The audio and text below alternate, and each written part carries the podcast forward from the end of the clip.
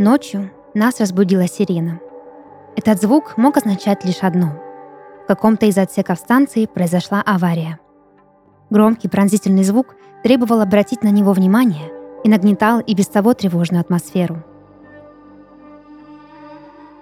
Все мое тело было напряжено и болело так, будто вчера я пробежала марафон или разгружала вагоны.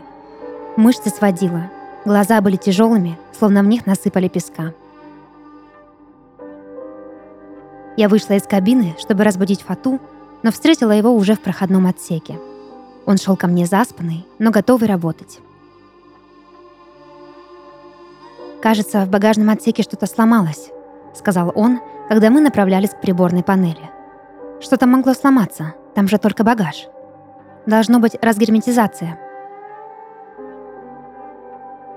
Подойдя к приборной панели, мы убедились, что Фату был прав. Лампочка багажного отсека горела красным и мигала с частотой в секунду. Взяв с собой инструменты, мы отправились в багажный отсек устранять поломку. «Нина, ты только посмотри на это. Я не понимаю, как это могло произойти». В багажном отсеке не было ни разгерметизации, ни других критичных для работы станции поломок. Однако увиденное заставило нас испугаться не на шутку. Криокапсулы, что хранились здесь, были полностью выведены из строя. Стекла контейнеров разбиты, будто кто-то со всей силы бил по ним ломом. Блоки питания выдернуты из систем энергосбережения, а криогель разлит по полу отсека. Все вокруг было разрушено, и уже на первый взгляд стало понятно, что починить криокапсулы не представляется возможным. «Черт возьми, они буквально уничтожены. Кто мог это сделать?» — воскликнул Фату и уставился на меня. «Не смотри на меня так. Я понятия не имею, что произошло. Я спала, как и ты. Ты слышал что-нибудь?» «Нет, я спал, как убитый». «Я тоже». Еще какое-то время мы провели в багажном отсеке, пытаясь поверить своим глазам. Лицо Фату совсем поникло. Он сел на пол рядом с останками криокапсул и уронил голову на свои ладони. Отсутствие криокапсул означало, что в случае аварии или катастрофы мы не сможем спастись в них и будем вынуждены ждать помощи извне. Все это заставляло Фату тревожиться. Он бормотал себе что-то под нос и, очевидно, прокручивал в голове все возможные варианты исхода событий. Меня же это раздражало. «Прекрати». «Что прекратить?» «Прекрати вести себя так, будто мы уже летим в Тартарары. Учитывая, как ведет себя Пилар, скорее всего, именно туда мы и летим. Перестань. Все под контролем. Это всего лишь криокапсулы». «Всего лишь? Нина, ты же понимаешь, что случись что? Ничего не случилось. И не случится». «Как мы вернемся домой, Нина?» «Мы не вернемся. Сначала мы спустимся на Пилар». Мы решили больше не ложиться спать, а вместо этого продолжить работу над исследованием планеты. Я снова взяла у себя кровь на анализ и отправила его в лабораторию. Пилар продолжала приближаться к нам, хоть уже и не с той скоростью, что вчера. Несмотря на это, нам все же стоило поторопиться. Фату не разговаривал со мной с тех самых пор, как мы покинули багажный отсек. Но это было даже к лучшему. Я смогла полностью погрузиться в исследования и свои мысли, в которых уже представляла, как ступаю ногой на ярко-красную почву и чувствую, как бьется сердце этой прекрасной планеты. Настроение мое сразу улучшилось, и даже захотелось позавтракать. После я вернулась в лабораторию, чтобы проверить результаты анализов. К моему изумлению, содержание неизвестного нам наркотика в моей крови зашкаливало. Как это вещество попало в мою кровь, было совершенно непонятно. Если отравленный газ каким-то образом попадал в отсеки, Фату тоже должен был его вдохнуть. Но его результаты были чистыми. Еду, которую мы потребляем, одобряет база, так что и в ней не могло содержаться ничего необычного. Очевидно, что природа этого наркотика была инопланетной. Тогда я сделала вывод, что место ее рождения — планета Пилар. Я не стала сообщать Фату о своем открытии. В любой другой ситуации я бы не поступила так безответственно. но, учитывая его нервное состояние, мне не хотелось усугублять ситуацию. Он и так ждал повода, чтобы сорвать нам миссию.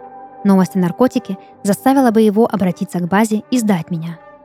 Этого я допустить не могла, и цена не имела значения.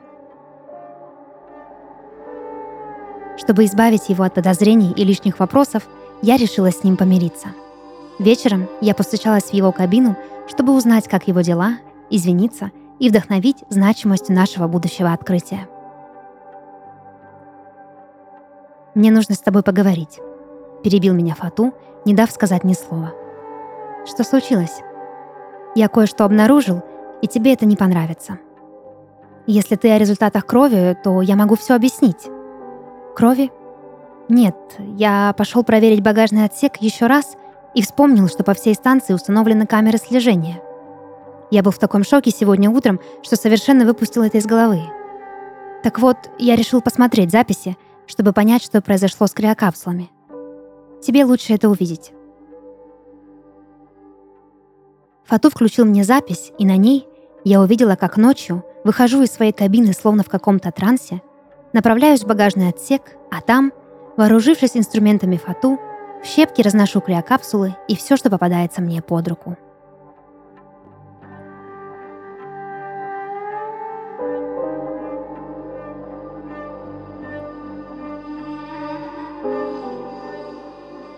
Я не понимаю.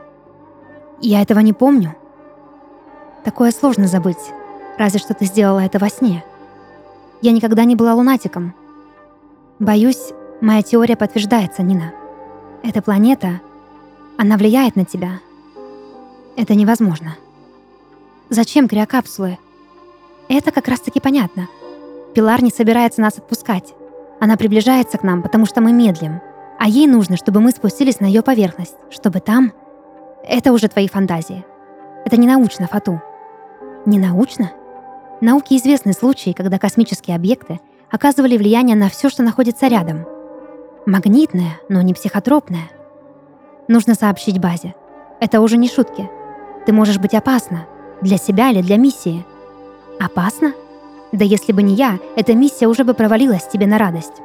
Я был с тобой с самого первого дня испытаний. Неужели ты думаешь, что я просто решил повернуть назад? Я боюсь за тебя. Я боюсь, что эта планета непригодна для людей.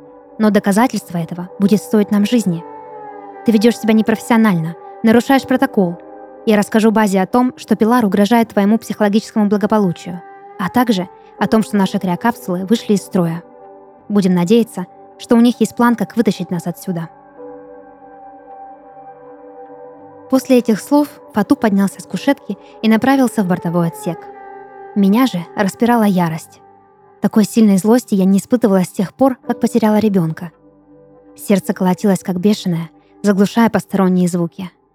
Я слышала лишь фразу Фату, эхом разносившуюся по кабине. Я не могла допустить, чтобы он сдал меня. Сдал Пилар. Она ждет нас. Она хочет нам что-то сказать. Прямо сейчас ее слова звучат у меня в голове, шепотом. В следующие секунды я потеряла контроль над собой. Схватив из ящика с инструментами что-то тяжелое, я со всей силы ударила Фату по голове.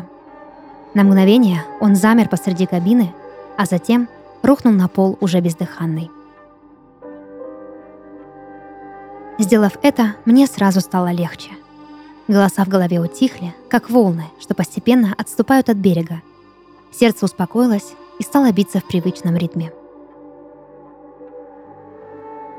Теперь я осталась одна на этой огромной станции. Вернее, я наконец-то осталась наедине с Пилар, загадочной планетой, что все это время общалась со мной.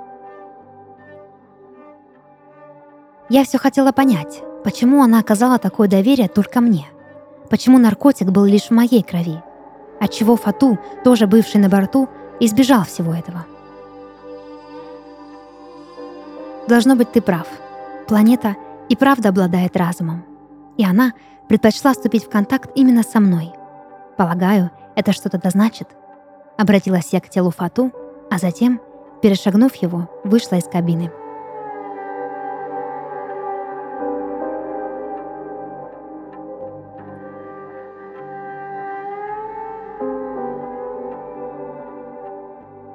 Ночью безумие меня отпустило. Я словно очнулась ото сна, от какого-то транса, и осознала реальность. Мысль, что пару часов назад я убила своего напарника и лучшего друга, ледяной водой пролилась на мое тело. Голос Пилар больше не звучал в моей голове, и впервые за несколько дней я смогла мыслить ясно. Но лучше бы трезвость сознания ко мне не возвращалась. Я осталась совсем одна на космической станции где-то на отшибе Вселенной, лицом к лицу с планетой, что вот-вот поглотит и Фарго-Икс, и Аид, и меня вместе с ними. Фату мертв, и его тело будет гнить в стенах станции, напоминая мне об ужасном преступлении, что я совершила против него, себя и науки в целом. Криокапсул больше нет. Да они не помогли бы. Через несколько часов я потеряю управление над станцией и войду в атмосферу Пилар, хочу я этого или нет. Надежда была лишь одна, что поверхность Пилар окажется гостеприимной, и я выживу, хоть и окажусь на ней совсем одна, вместе с космическим катафалком. Мои размышления прервал сигнал базы. Самое время, ведь совсем скоро я уже ни с кем не смогу связаться. База вызывает Аид. Прием. База, это Адонал. Адонал, что у вас происходит? Уже два дня мы не можем с вами связаться. Сигнала от вас не было. Должно быть, магнитное поле Пилар блокирует его. Все намного хуже, Адонал. Мы потеряли вас с радаров. Сигнал чудом прошел. Что у вас? Мы вот-вот войдем в атмосферу. Планета сама приближается к Фарго-Икс. Расстояние критическое. Как это возможно? Я не знаю. База, есть еще одна проблема. Слушай. Фату, он... Кажется, я ему навредила. Адонал, мы это уже обсуждали. Вы ни в чем не виноваты. Кажется, я убила его. Нина, послушайте. Это было много лет назад. Вы ничего не могли сделать. Корабль разбился по техническим причинам. Вы жертва, но не преступница. Я не понимаю. Фату здесь, на борту Фарго-Икс. Мы прилетели сюда вместе, вместе возглавили миссию. Он подозревал, что Пилар обладает разумом. Видимо, он был прав. Я сама не понимаю, как это случилось. Но он мертв. Здесь, в своей кабине. Нина, с вами все в порядке? Ваш напарник Хакин Фату умер несколько лет назад, во время подготовки к исследованию Пилар. Вы прилетели на Фарго-Икс одна, и одна возглавили миссию. Адонал, ответьте. Фату был прав. Пилар сводит меня с ума. Нина, успокойтесь. У вас есть проблемы посерьезнее. К сожалению, мы не можем найти вас, а значит, не можем отправить вам помощь. Используйте протокол Морфей. Так точно. Мне очень жаль, Нина. Конец связи.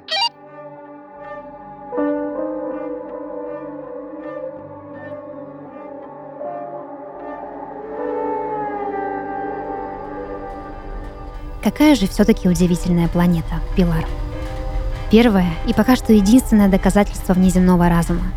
Да еще и таких масштабов. Окажется ли она опасной для людей? Кто знает. Однако ее желание приблизиться к нам изумляет. Быть может, мы для нее просто пища. Беспомощные букашки, возомнившие, что могут обуздать неведомую им стихию. А может, она хочет дать нам что-то. Вернуть то, что мы когда-то потеряли. Потеряли на Земле, а получим в трехкратном размере в самом сердце космоса. Пилар — это ярко-красное бестия, возможно, совсем не такая агрессивная. Она как мать, что манипулирует и пугает лишь для того, чтобы вернуть нас в свое лоно. Место бесконечного счастья и безопасности. Я смотрела на ослепительно яркий синий свет, что с каждой минутой приближался ко мне, заливая собой пространство станции. Уже совсем ничего нельзя было сделать. Осталось только расслабиться и принять неизбежное, в надежде, что будущее еще не утрачено.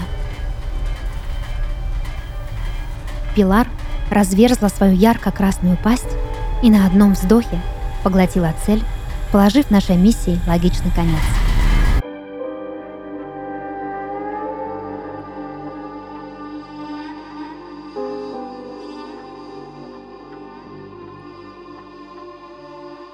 Я очнулась в своей спальне. Стояло раннее утро, и солнечный свет пробивался в окно.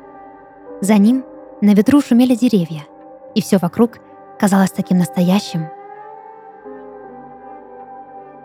В центре комнаты спиной ко мне стоял мужчина. В нем я узнала Фату. Он был жив и держал на руках спящего ребенка. Он нежно качал его и вполголоса напевал какую-то песню. «Ты жив? Уже проснулась?» «Конечно, жив. И ты тоже». «Где мы?» «Нина, мы дома». «На земле? Но...» «Нет. Теперь наш дом здесь, на Пилар». Фату подошел ко мне ближе и поднес к моей груди спящего малыша. Это была моя дочь.